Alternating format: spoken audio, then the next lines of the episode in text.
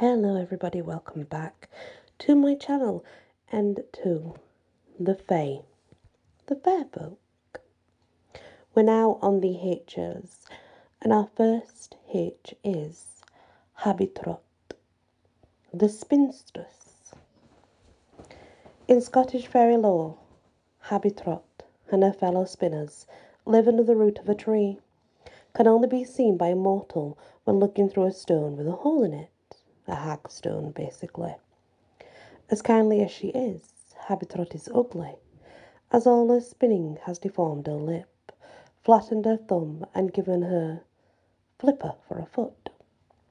Habitrot is befriended by a lazy but beautiful girl, whose mother has bragged to the local lord her daughter was the best and fastest spinner ever known. The lord is taken by the beauty of the girl, but before he will marry her, demands she spin an enormous pile of flax in a single night. Assisted by Habitrot and her friends, the task is easily done. The lad is impressed and set a wedding date. However, all is not well, as the soon to be bride learns. Her husband intends for her to continue spinning. Habitrot intervenes on the wedding day, showing herself to the lad and all present. Warning a horn hideous form came as a result of spinning. The Lord declares his wife is forever forbidden to even touch a spinning wheel. Now happily married, the girl is thankful for the friendship and the assistance of her fairy friend. Habonde. Now the Habonde or Dame Habonde or the Wandering Dame is, can be spelt with H, but it can also be spelt with an A. When it's spelt with an A, it's Abundia or Abonda, but this is Habonde. A beautiful fairy from English and French folklore, described as having dark plaited hair and wearing a golden circlet with a star upon her head. Apparently, this could signify she's possibly some sort of queen to the Fae. Habundia Habundia is a nocturnal fairy queen, benevolent of nature. She is most pleased when a family retires for the evening and the home is left in a neat and orderly fashion. In the early medieval period, Habundia was a night flying fairy goddess with witch like abilities associated with fertility rites. In Normandy, Habundia is said to be the queen of the White Ladies, a species of fae whose presence is believed to be a death omen. Many folklorists have associated Habundia as one of the many names and guises of Queen Mab. Hag. The idea of a hag, an elderly, immortal, ugly, witch like woman, dates back to ancient Egypt, Greece, as Hecate, as well as in ancient Celtic lore. The term is used in both fairy lore and in reference to witches, although the latter is considered to be a derogatory term. In the fairy lore of British Isles, hags are fairy beings. Likely at one time they were ancient goddess. In the winter months, the hag is depicted as being old and ugly, but as the season changes, it becomes younger and more attractive as spring nears. Sometimes a hag is said to be cannibalistic. There are many individual beings considered to be a hag throughout Celtic mythology. Norse hags may have been originally as sacrificial priestesses to the death goddess Hel. In Irish and Scottish lore, the hag is also an ugly being, blind and one eyed, hairy chinned, hunchbacked, and decrepitly old. But if it is kissed, then the hag transforms into a beautiful young woman, a common theme. A good hag will oftentimes assist with spinning, while malevolent hags are aligned with the dark and the spirits of the dead, seeking to do harm to mankind and livestock. Hagno. Hagno was a nymph, one of the Oceanid. She was associated with the care and feeding of the infant god Zeus. Hairy Jack. In Lincolnshire, England, Hairy Jack was well known, just like the Buggest. This black, shaggy, large fairy dog attacked those who travelled alone, especially near the area of Willoughton. Usually invisible, this very animal could only be felt as a presence. When it wanted not to be noticed, it was believed it took the guise of a lame but small man. Half kin. Half kin is a fairy like the Alpha, having an immortal soul or was created by God. Halia, also known as Leucothea, a sea nymph, Halia meaning sea woman, was the nereid of the sea, sea's brine. Haliai, in ancient mythology, Haliai, salt and sea, the nymphs of the sea, specifically the rocky and the sandy shores. Halin, a sea nymph in Greek mythology, meaning the briny, one of the named Nereids. Halimede, another sea nymph, Greek mythology. She was also one of the named Nereids, and was called the walking nymph of the rocks. Haltija, meaning gnome like creature. Um, now it's said each person has their own Haltija, similar to a guardian angel of Christian mythology. In it's Finland, but apparently everyone has one, and they're divided into races as well, and there are many different species, but apparently everybody does have one. The Halikos Halikos, a nymph in Greek mythology from the spring. Um, in Attica, a sacred law in Attica decreed anyone who drank from the Halikos spring should pay an annual fee, apparently, because it's obviously sacred. Hamadryad. The Hamadryad of Greek mythology they're the 12 nymphs, basically, but they are the nymphs of the trees. Generally, it does actually say oak trees, but hamadryads are associated with many different trees, not just oak trees. Um, there's like, there's also dryads, which is the same as a hamadryad, but also different in a way. But the dryads are also fairies that live in trees, just like the hamadryads. But the hamadryads apparently are more associated with oak. But technically speaking, mm, they do tend to move from tree to tree, and it does vary. Hanar, skillful, one of the dwarfs named in the Voluspa. Hans. In the Danish fairy tale Hans, the mermaid's son, a smith named Basmus went out fishing for three days and came back with a boat full of fish. Six years later, he confessed he spent the time as a guest of a mermaid at the bottom of the sea. A year later, Basmus was greeted by a handsome young man who looked to be 18 years of age. This individual claimed his name was Hans, and the son born of the union between the mermaid, whose company Basmus has kept. Hans had a vivacious appetite and was immensely strong, able to break an iron rod as thick as a wagon pole, easily bend it over his knee. Hans was able to do the work of any 12 farmhands, but was also a sound sleeper who never missed an opportunity to nap. Wonder where that's like, you know, where they got the little mermaid from. That, probably. so, Hardimandel or Hard Mandel, Hird Mandlin. It's a joyous species of dwarf in Switzerland and they enjoy, they enjoy walking through valleys, taking part in agricultural labour, such as finding stray lambs and farming. The primary chore is keeping cattle and making the most excellent and well formed cheese. Interesting. Harpina. In Greek mythology, Harpina was a naiad. She was one of the nymphs, basically, and like most of the other nymphs. Har, high or lofty one, one of the many dwarfs named in the Voluspa Hathors. In, contem- in contemporary fairy lore, the ancient Egyptian goddess Hathor has been associated with fairies. There is an aspect of Hathor named Neith, the goddess of trees, and she is associated with the seven Hathors, the beings like fairy godmothers, preside over births and make prophecies. Haugspori. Hogs Pore. Just another one of the dwarfs named in the Voluspa. Haumia, also known as Tiki Tiki.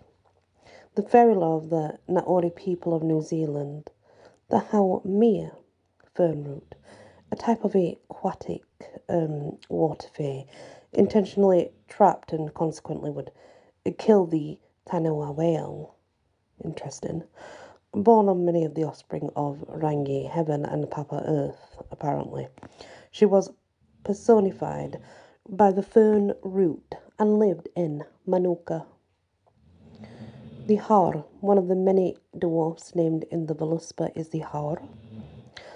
House Schmeidlin. In Bohemia, there was a species of knocker known as the House Schmeidlin, little house smiths. These underground fairies lived in mines who usually made the sound of a smith hard at work at his anvil. However, whenever a miner death is imminent, they would knock three times upon the wall. When an accident was about to occur, they would imitate the sounds of miners at work. Hausmann, a domestic house elf from Germany. Folklore. The Hausmann was typically helpful, but had occasional bouts of being mischievous, especially when it was not fairly compensated for any work that it did. Havfru, meaning half woman, of Denmark, a species of mermaid. To see one of these fairy creatures is an omen of both poor fishing and an upcoming storm. It's believed the Havfru have the ability to predict the future, a common gift among sea people. Fishermen say the best time to see a Havfru is during the summer months, when a mist is over the sea. During this time, it will be at the surface of water, combing out its long golden hair with a comb, or driving its snowy white cattle on to the shore to graze. Havmund, half man. Again, Denmark, but this is the merman, and they live at the bottom of the sea or in cliffs near the shoreline, but they're considered benign, which is good. They're not evil. Heather pixies. Heather pixies are found on the Scottish moors and in Yorkshire, England. Heather pixies are winged fae that enjoy playing pranks. They can also bite, guys. Okay, they do. It doesn't say that here, but I'm telling you, they bite. The Hekabe. So in Greek mythology, Hekabe was a water nymph and was one of the collective Danads. Hedina. Hedina was a nymph from the mythology of ancient Greece and Rome. She was, again, one of the naiads. Hedley Kow, boneless as well, apparently, is another name. It's a shape changing, harmless, solitary fairy trickster of British fairy lore. Hedley Kow of Hedley, England, near Ebchester, was well known for its neighing like laughter. It was an individual fairy being. One of its favourite pranks is to shapeshift into a bundle of straw. Once picked up and carried for a while, it will become so heavy it would ultimately have to be placed back down. Once released, it would bounce off with its trademark laughter.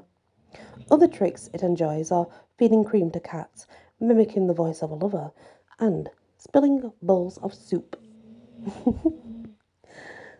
Hegatoria. Hegatoria is one of the nymph of Rhodes in Greek mythology. She actually was married to the Rhodian king. So that's a little bit different, I suppose. Hekraj, also known as Arge. Classical Greek mythology, Ekraj was one of the three nymph attendants of the goddess Artemis or Diana, whichever part you want to sort of look at it, I guess, because things changed, like I said, as time went on. And then we have the Heliades and the Heli. These are the children of the sun. They're the seven daughters born from the sun god Helios or Sol, depending where you're from, to what you call it, of course. Heliconian. They're a species of nymph in Greek mythology, living and protecting willow trees. Helicta. Greek mythology. Helicta was a water nymph. She was one of the named Danads. Helike. Helike was a Oread, a nymph of Mount Ida, Crete. Um, she nursed the infant god Zeus as well, apparently. Hen Wen. In Welsh lore, Colocofre was one of the three powerful swineherders on the Isle of Britain. He kept the fairy swine of the Weir, Dalven, in the valley of the Wear in Cornwall. One of the swine under Col at Colfrey's protection was named Hen Wen. It had been prophesied when the pig gave birth it would bring evil to the land. King Arthur assembles a troop of men to seek out the animal and destroy. Hen Wen, about to give birth, became frightened and ran, but the herder caught her by the bristles. Unfortunately, he was not strong enough to stop her charge. The man held on to Hen Wen, ran across the country, and swam through the sea, delivering its offspring as it went. In Arvon, she delivered a grain of rye. In Dyfed, she delivered a grain of barley and a piglet. In Gwent, she delivered three grains of wheat and three bees. In Mendu, she delivered a kitten. So she really went everywhere. But anyway, then she deli- delivered an eagle and a wolf cub. And it's believed by scholars the story is a device used to explain how food and animals are native to the island. Still, it's a bit strange. Henkies. On the Orkney and Shetland Islands, the Henkies are a species of troll. Trow, meaning limps. They dance, basically. they are known um, to be in knolls and, and they would gamble as well and play around at night. It doesn't say what they actually mm. gamble with, but they definitely gambled. Hepti, meaning grip, one of the dwarfs named in the Voluspa. Mm-hmm. Heptiphili, fire with hands, another one of the dwarfs named in the Voluspa also. Heri, a fighter or hare, another one of the dwarfs named in the Voluspa. Herkinia, a nymph of the river Herkinia in central Greece. She was a companion to the goddess Persephone. That's kind of nice. The heroic fairy. The Irish knights and ladies of Celtic legends and medieval romances were described as possessing shining beauty and being human sized or slightly larger in stature. Unless placed under a magical spell, heroic fae were nearly always beautiful on the rare occasion they were disgustingly ugly.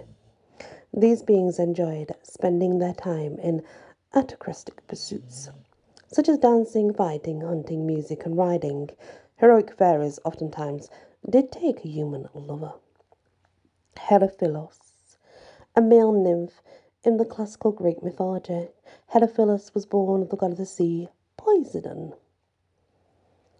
Hesiod, types of nymph. Hesiod, the ancient Greek oral poet and contemporary of Homer, describes two uh, classes of nymph in his poem, Theogony, by the way. And the first is the Melia, tree nymphs of the hills. As the obviously we know there's uh, Oceanids, um, but the Hesiod is part of that. They're basically a part of all the different nymphs, because the problem is with the nymphs, like I've said before, there's so many different nymphs. It's to go through them all. It's really unbelievable, you know. Hesione, born one of the 3,000 daughters of the Titans, Oceanus and Tethys. Hesperia. Evening was a dryad, one of the 12 species of nymph in Greek mythology, one of the daughters of Atlas as well. Hesperides. Hesperides were a group of four Naiad sisters from Greek mythology who guarded the golden apple tree the goddess Gaia gave to the goddess Hera or Juno as a wedding present. That's beautiful. Hestia, one of the 3,000 daughters of the Titans, Oceanus and Tethys. Hieronyme, a nymph from classical Greek mythology. She was a naiad of Mount Ida. Hilda. In Nordic and Teutonic mythology, Hilda, meaning war, was one of the named Valkyries, a nymph of battle, always depicted as a beautiful woman, or sometimes immortal, via the attendants of the god Odin. When Hilda's father declared war on her lover, she fought on her lover's side. Each night she would perform a magical ceremony to raise up the dead so they could return to the battle. Hildur in Nordic and Teutonic mythology, Hildur, meaning warrior, was another one of the named Valkyries, another name for battle, always depicted as a beautiful woman, immortal obviously, and attendant of the god Odin. Hill people. Hill people are a species of elves living in caves in small hills. Described as looking like handsome humans, they seem to radiate a feeling of melancholy.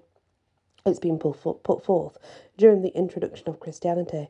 These fairy beings were the spirits of people's forefathers who had died without the benefit of having known Christ and were bewailing the lost opportunity for their personal redemption. Hill people are also said to be most magnificent singers. To speak against their hope of salvation will turn their song into great lamentation. Mm-hmm. It was also believed if a person wanted to learn to play the fiddle in an assistant, it could be done if they promised the hill people religious salvation. Hmm, not heard that before. Hille Bingels. Hille Bingels was the wife of Hinzelmann, a fairy spirit. They lived in Limburg, Germany, during the 16th century. Himalaya. Himalaya was a nymph of Arcadia, or Rhodes. Sources do conflict. She was transformed into the constellation Ursa Major, according to the Greek mythology. After Zeus defeated the Titans, he became enchanted with Himalaya and seduced her by means of a rain shower. She bore the god Zeus three sons. Himera. In Greek mythology, Himera was a nymph of Sicily. Her symbol was actually the rooster, representing the dawn. Hini Korako. Hini Korako, Maori mythology. A pale woman, a female water spirit, similar to a nature spirit. So they would live in rivers, and apparently she was married to Tanikino, the human chief, and bore him a son named Tuarenga. The women of the tribe began to taunt her maternal abilities, but Hina Korako could not tolerate their taunts and left her family, returning to her home under Regina Falls. It's believed she also resides in lunar rainbows. That's kind of pretty.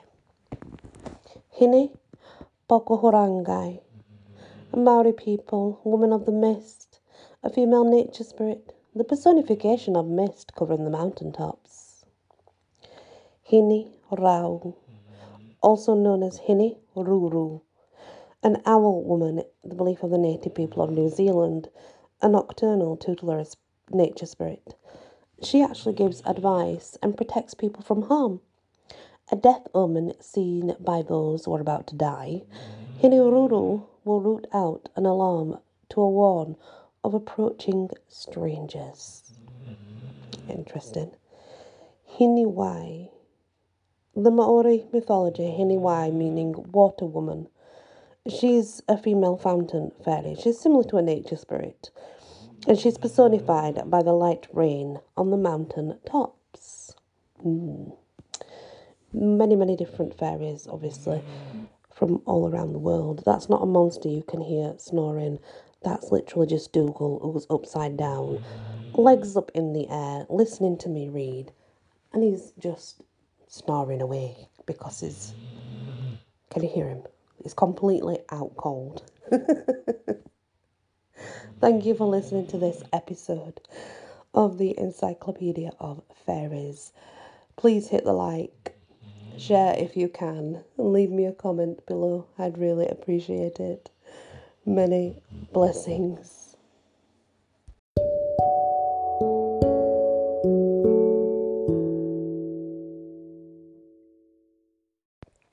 Hello, everyone, welcome back to my channel and to the world of fairies as we continue our walk through the letter H.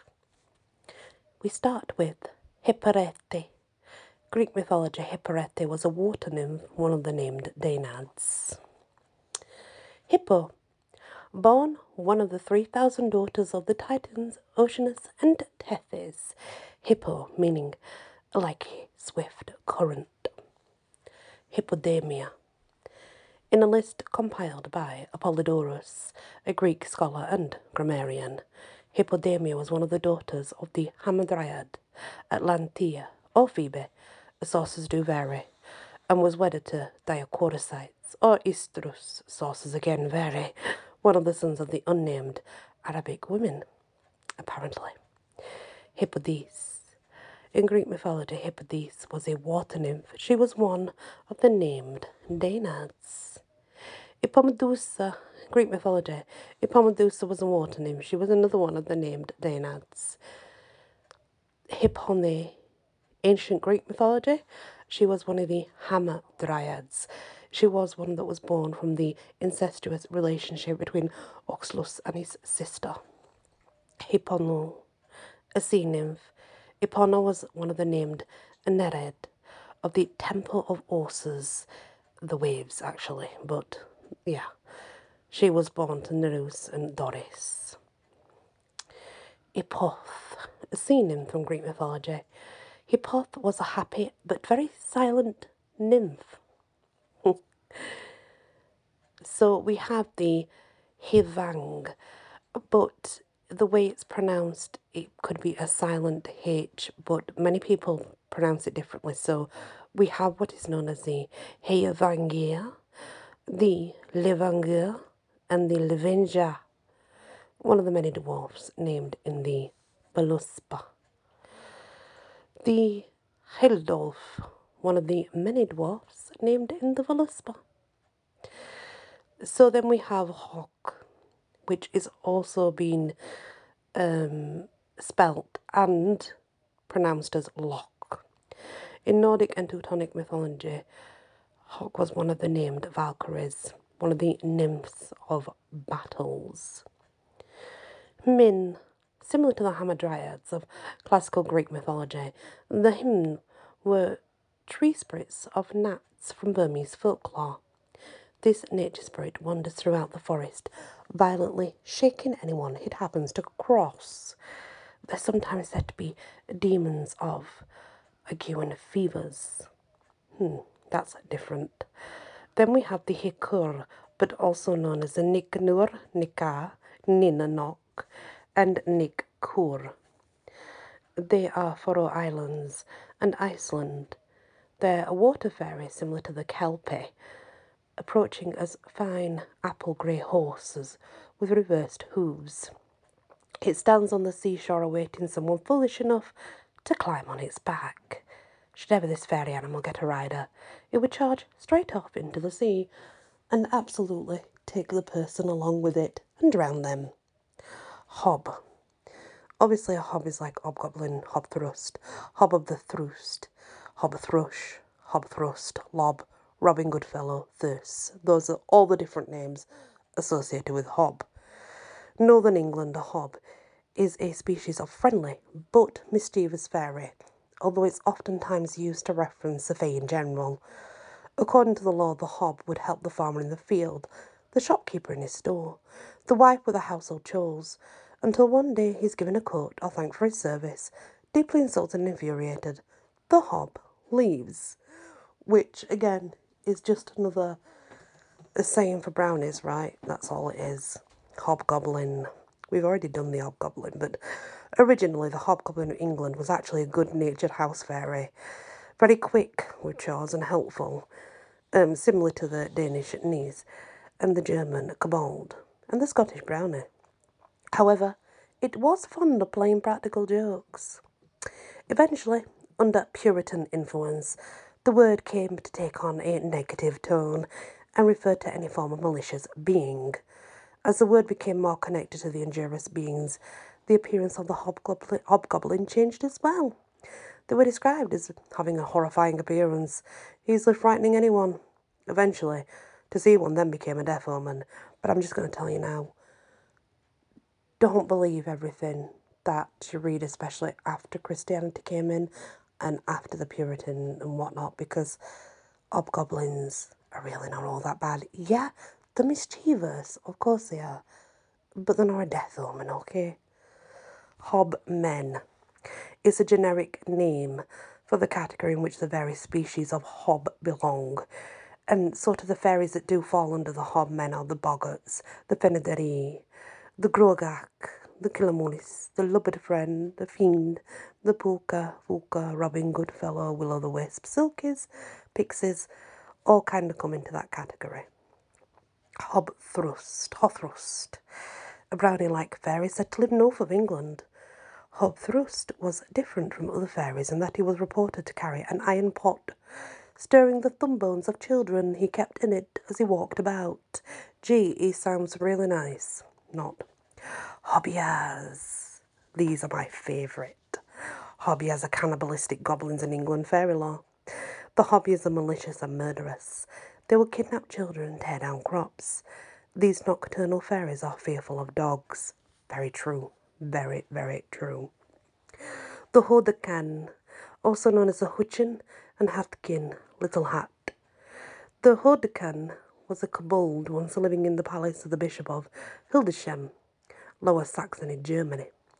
Said to be kind and having an obliging disposition, even making announcements of events about to happen. Hodesken was a little felt hat low on his head, so much so his face was completely covered. Unfortunately, Hodgkin had extreme reactions to being affronted. His good nature was replaced with a murderous and violent one. Eventually, the bishop had to banish and exorcise him out of the way. Hodge Poker. The goblin Hodge Poker was a nursery bogey from the folklore of England, and his two brothers were Mum Poker and Tom Poker. Hogstari, one of the many dwarfs named in the Voluspa. Hogmen. Hogmen are the most feared of fairy people in the Isle of Man. November 11th is known as Hollantide. It is believed to be the night the Hogmen move their home using fairy paths. They travel along those straight lines to suitable fairy hills. Offerings of fruit and small gifts are left for them. The Hollamachen, the dragon of the north.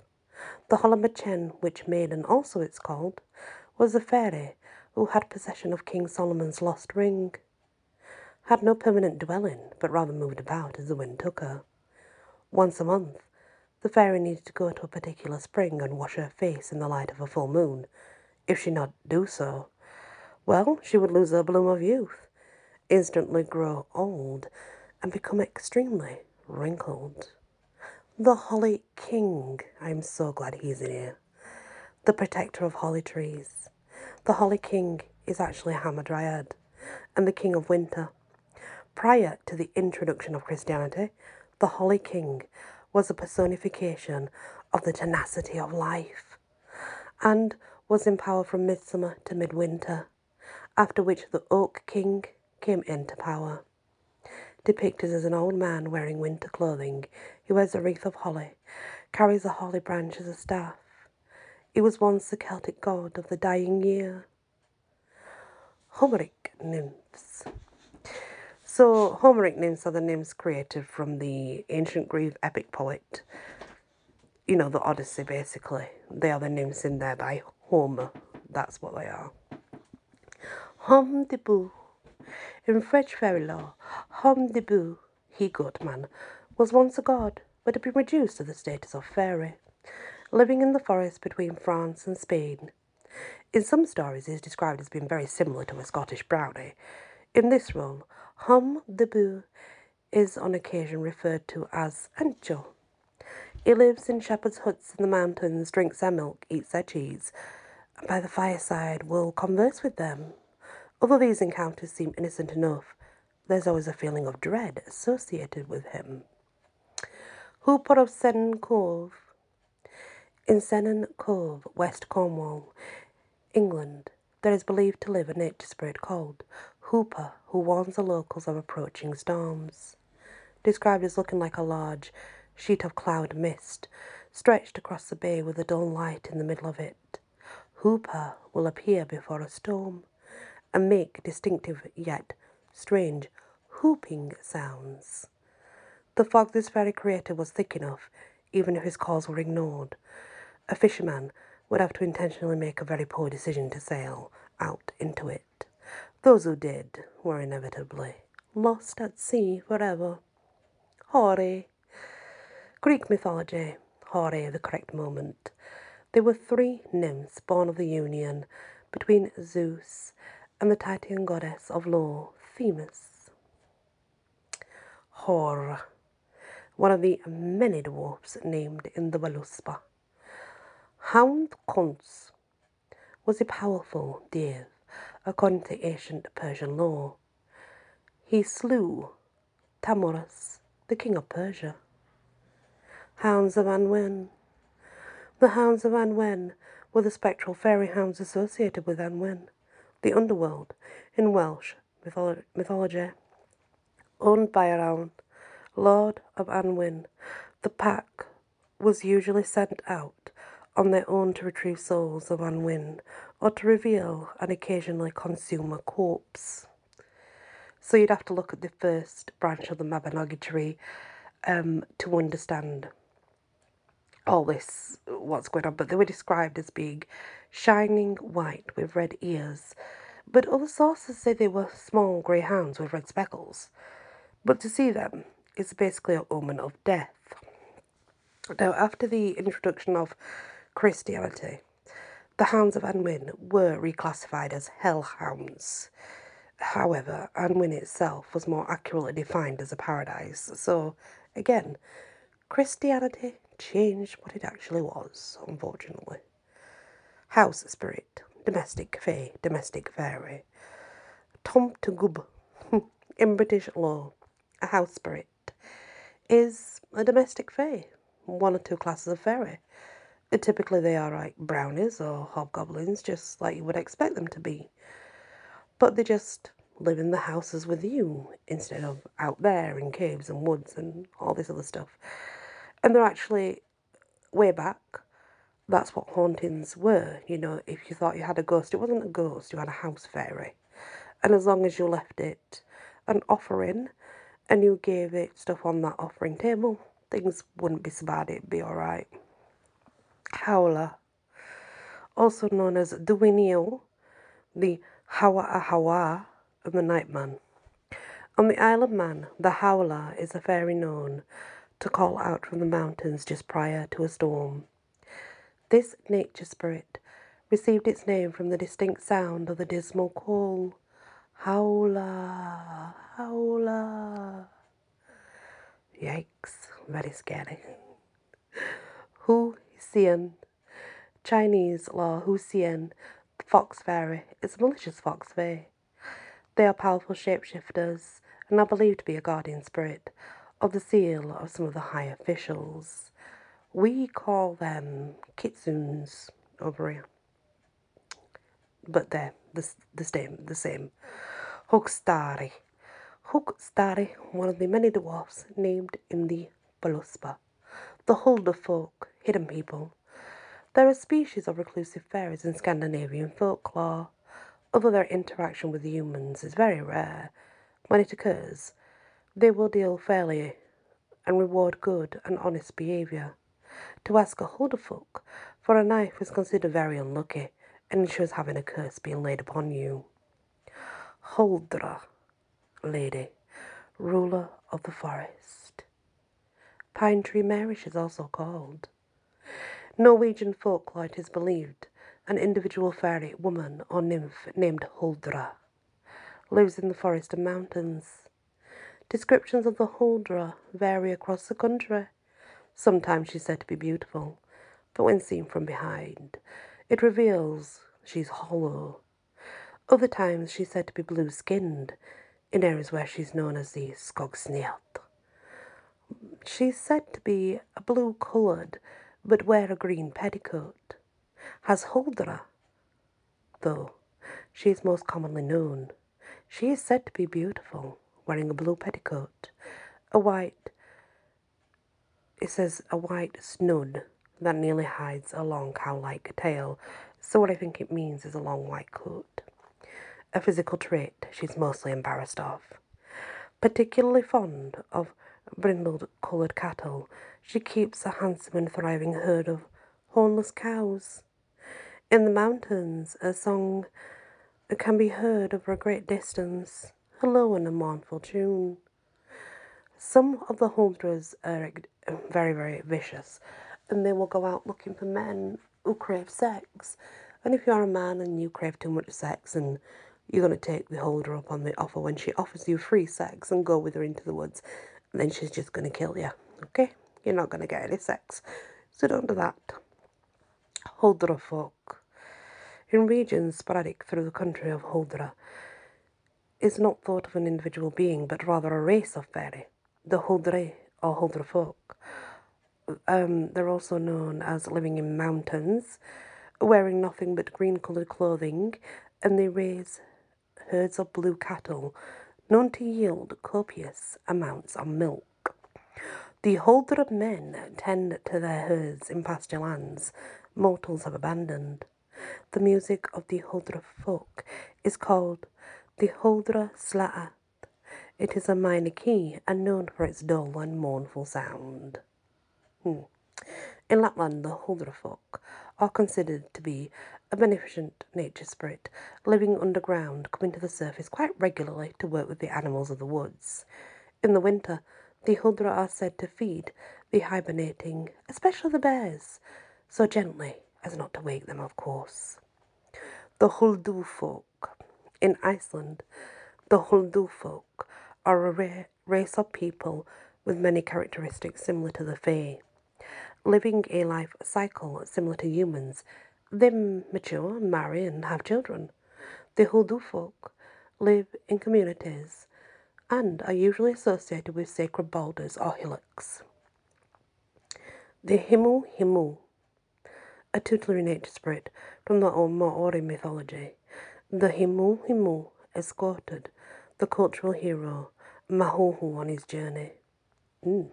They have the ability to shapeshift into animals and could take on the form of a natural phenomena. Mm. The Horoko, a famous giant or ogre from the 17th century fairy tale collection. So it's just in a story.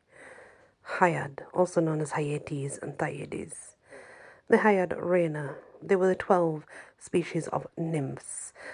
Um, like I said, there's many different species of nymphs born of many different gods and goddesses and such.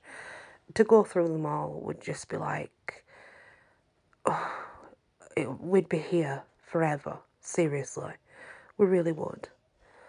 Hill de in Copenhagen, Denmark, the Hildemore are a species of fairies being similar to nymphs of ancient Greece, as they live in elder trees and avenge any injury done to them. If a movable object is made from elder wood, such as a child's cradle, the infant will never know a moment's peace, as the Hildemore will poke at it and pull its legs. It is believed before an elder tree is cut, one needs to ask permission and they have to ask it out loud. Hildemore, Hildemore, allow me to cut thy branches. Of course, I suppose you would have to watch out for what the answer would be, right?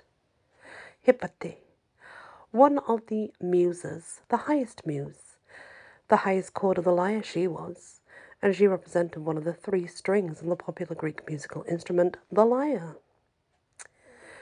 Hyperia, she was a nymph of spring from classic mythology of Greek, uh, the town of Argos as well.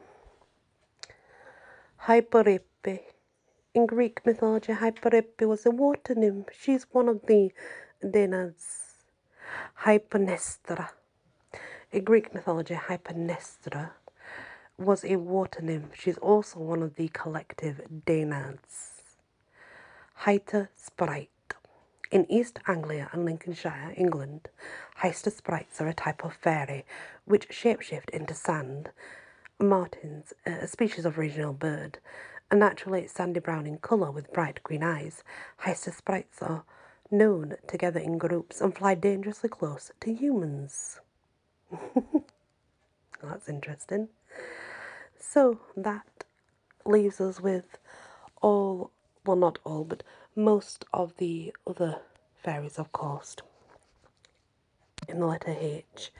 So when we come back, we'll move on to the letter I, and maybe I'll start leaving out like the Greek nymphs and stuff if you want, because I don't put them all in. And honestly, there is so, so many. Like, you'd have to just do a whole, a whole section on those so if I put anything in, it'll just be a brief note of them because otherwise, to go into like a deeper description and more information, you have to go into Greek mythology and you have to tell the stories of Greek mythology, which I've not done yet. Though I have the books, I've not actually done that yet. So bear in mind that some of them are brief descriptions because they are nymphs, and because they're nymphs of Greek mythology or Roman mythology, there are like so many of them. So I try and keep it brief for a reason. So yeah. Please hit that like, share if you can. And if you've not yet subscribed, please consider doing so. Many blessings.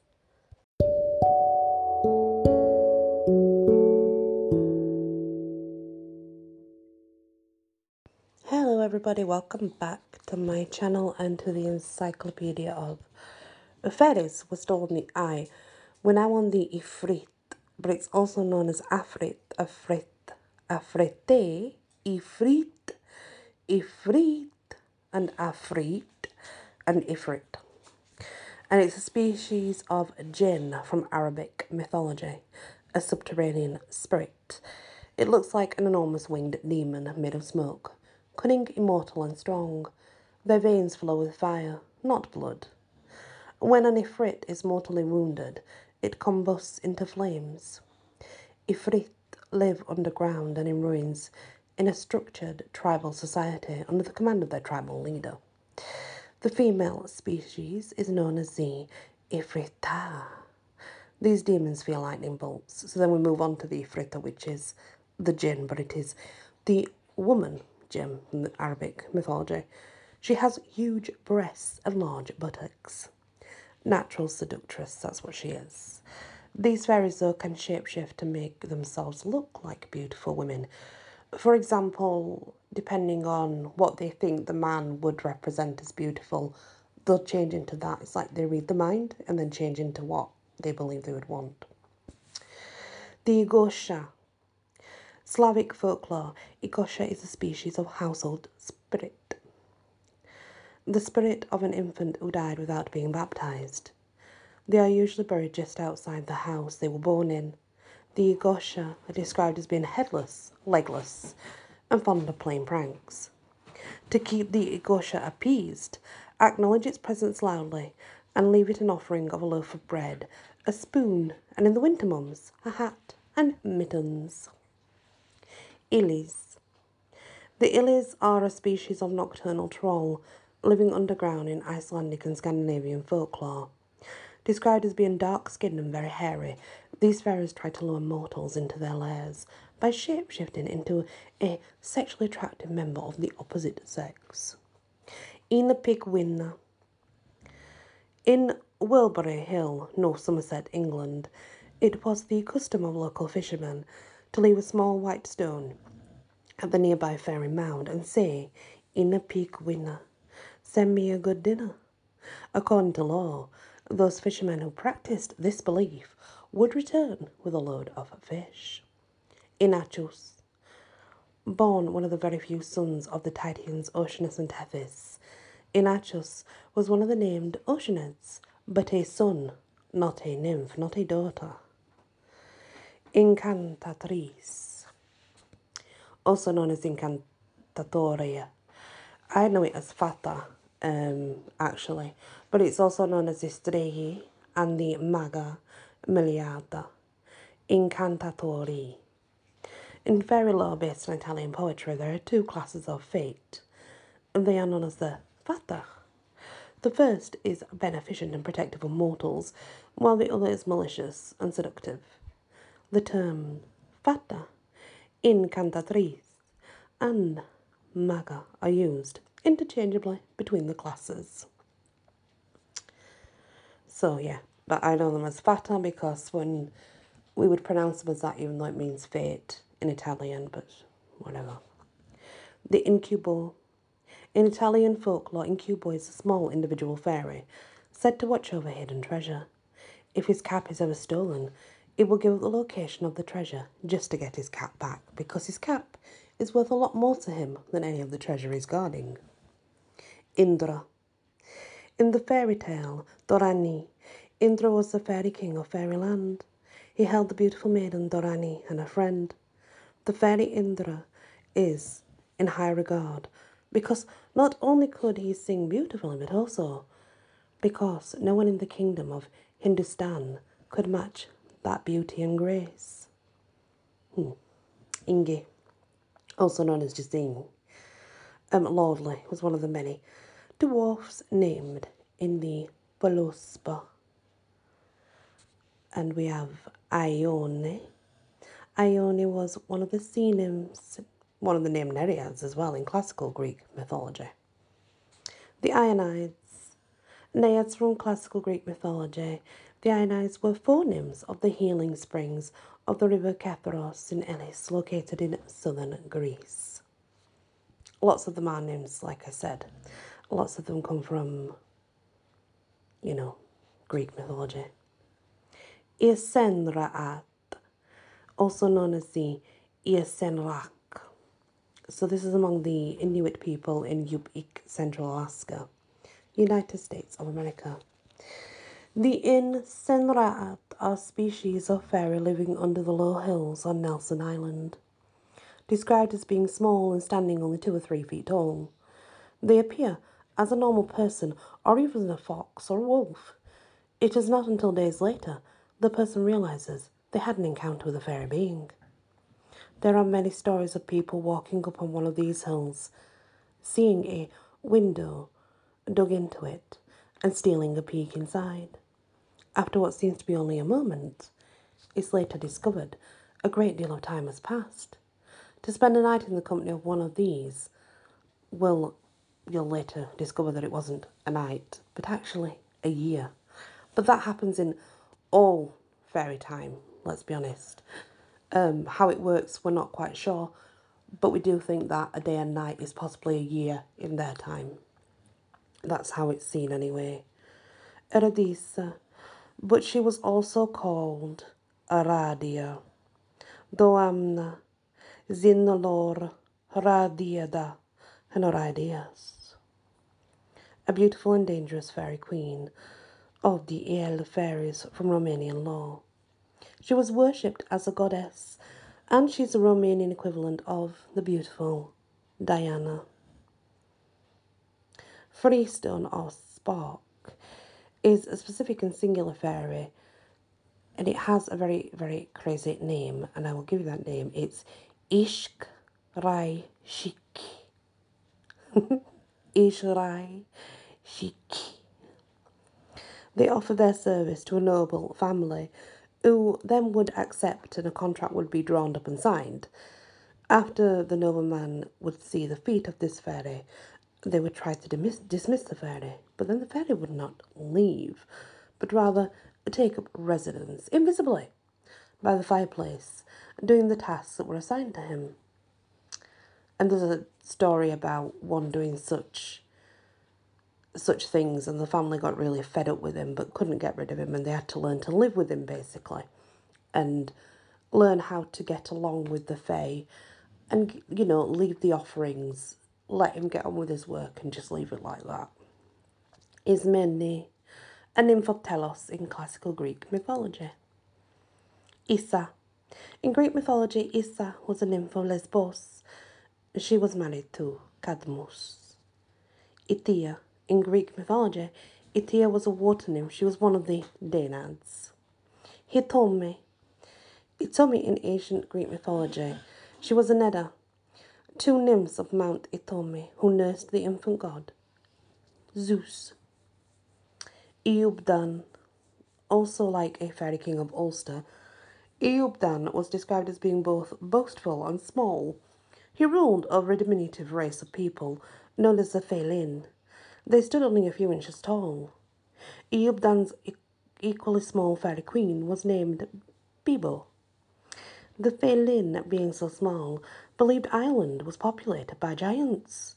They were just humans, but because these fairies were so small, they were giants to the fairies. Ivaldi. Ivaldi is one of the many dwarfs named in the Voluspa. I'm sure many people already know that because Ivaldi is quite a famous name for a dwarf. Iynx an Oread from classical Greek mythology. Iynx was a nymph of Boeotia in Central Greece.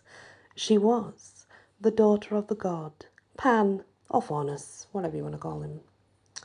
Jack Frost, also known as Old Man Winter. In British fairy lore, Jack Frost was a singular individual seasonal fairy being, a nature spirit of the cold and frost, the personification of winter. It was said to be elf like in appearance and displaying a childlike innocence. It's been speculated by some scholars Jack Frost originated in Norse folklore as either the dwarf, Jokel meaning icicle, or Frosti meaning frost. In Russia, there is a very strong connection to Jack Frost. On Christmas Eve, a spoonful of kissel, a type of pudding, is offered to him in exchange for his not spoiling their oat stores and for his driving the flax and hemp roots deep into the ground. It's also believed knocking icicles off the house will anger Jack Frost to the point where he will freeze the offender to death. In many Russian tales of Jack Frost, he is portrayed as a hero who lives in a hut of ice and snow. He bestows gifts to the good and deserving people while delivering misfortune to the evil ones. Jack Frost is especially fond of children who are singled out and harassed. He has a particular and singular hatred for hypocrisy, pride, and selfishness.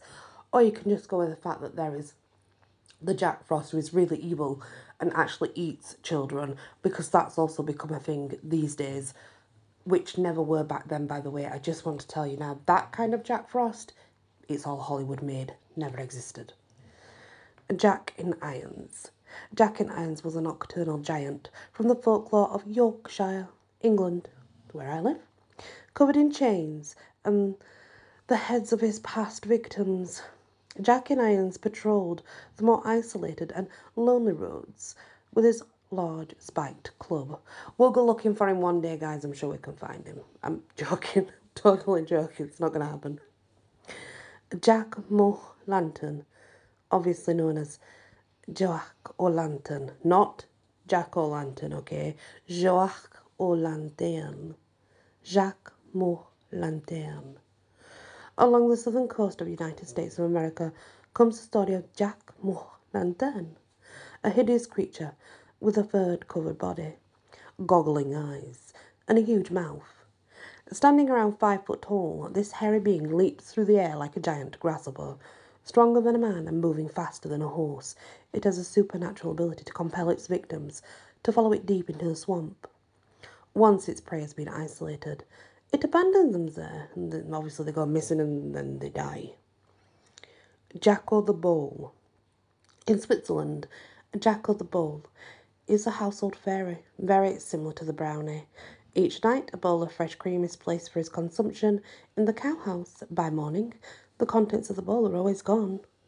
The Jacobean fairy, also known as the Greenes. So, described as being very small and having gossamer wings, this species of fairy was introduced after the Elizabethan fairy in the 17th century.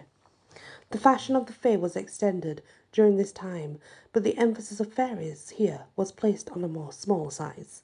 Under Puritan influence, the fae were regarded as devils. But let's just remember that under Puritan influence, okay? They actually were never devils.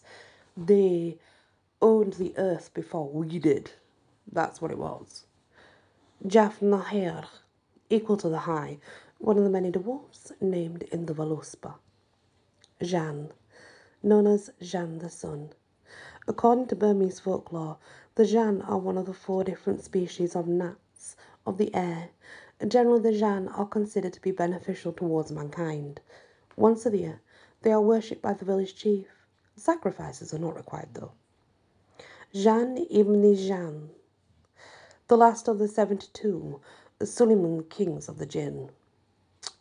So he's the ruler of Jinnistan with command over all of the kind according to Arabic mythology. And his name that I know it as is Jan, son of Jan, basically, which is what it would, how it would be said in our language. Janena, a beautiful mermaid from Brazilian lore. She's also known as Ayuka, Donna Maria, Limanja, Queen of the Fish, Princess of the Sea, Lady, Diana, She's a benign being who protects fishermen and those who travel by sea. In Afro Brazilian mythology, she was said to have created fish, the ocean, and the starfishes. but after being raped by her own son. She gave birth to the divinities of the Afro Brazilian, the Orixas. Jinn. There are two classes of jinn in Islamic mythology. The first, the higher class, is divided into five, you know, like the Ifrit that we've already done and such. But the Jinn spirit are the weakest of their genus, a type of familiar spirit. These demons steal animals from farmers. Jare, meaning fighter, one of the many dwarfs named in the Voluspa. Jengu, but plural is Miengu. Among the Douala people of the Cameroon coast, a Jengu are a species of water spirit, still widely and openly worshipped in modern times. The Miengu are said to live in rivers and in the sea, and described as looking rather like mermaids, having long woolly hair and a gaping tooth smile. Having the ability to control the quality of fishing, the Miengu are worshipped and allowed to take part in possession rituals. We're not going to do Jenny Green Teeth, and yeah, we are on the J's, but we're not going to do it because um, we already did her in the other ones. Jezebaba. Jezebaba is actually similar to the Baba Yaga, meaning Granny Witch. Western Slavic lore. She lives in a little hut on the shore of a lake. Although not as frightening as the vicious Baba Yaga, Jezebaba is nevertheless fierce but helpful fairy witch. Jimaninos, Mexican folklore throughout Central America. The Jamaninos, little children, are seasonal fairies, only appearing on the day of the Dead Festival, November the 2nd, as they are exceedingly shy by nature.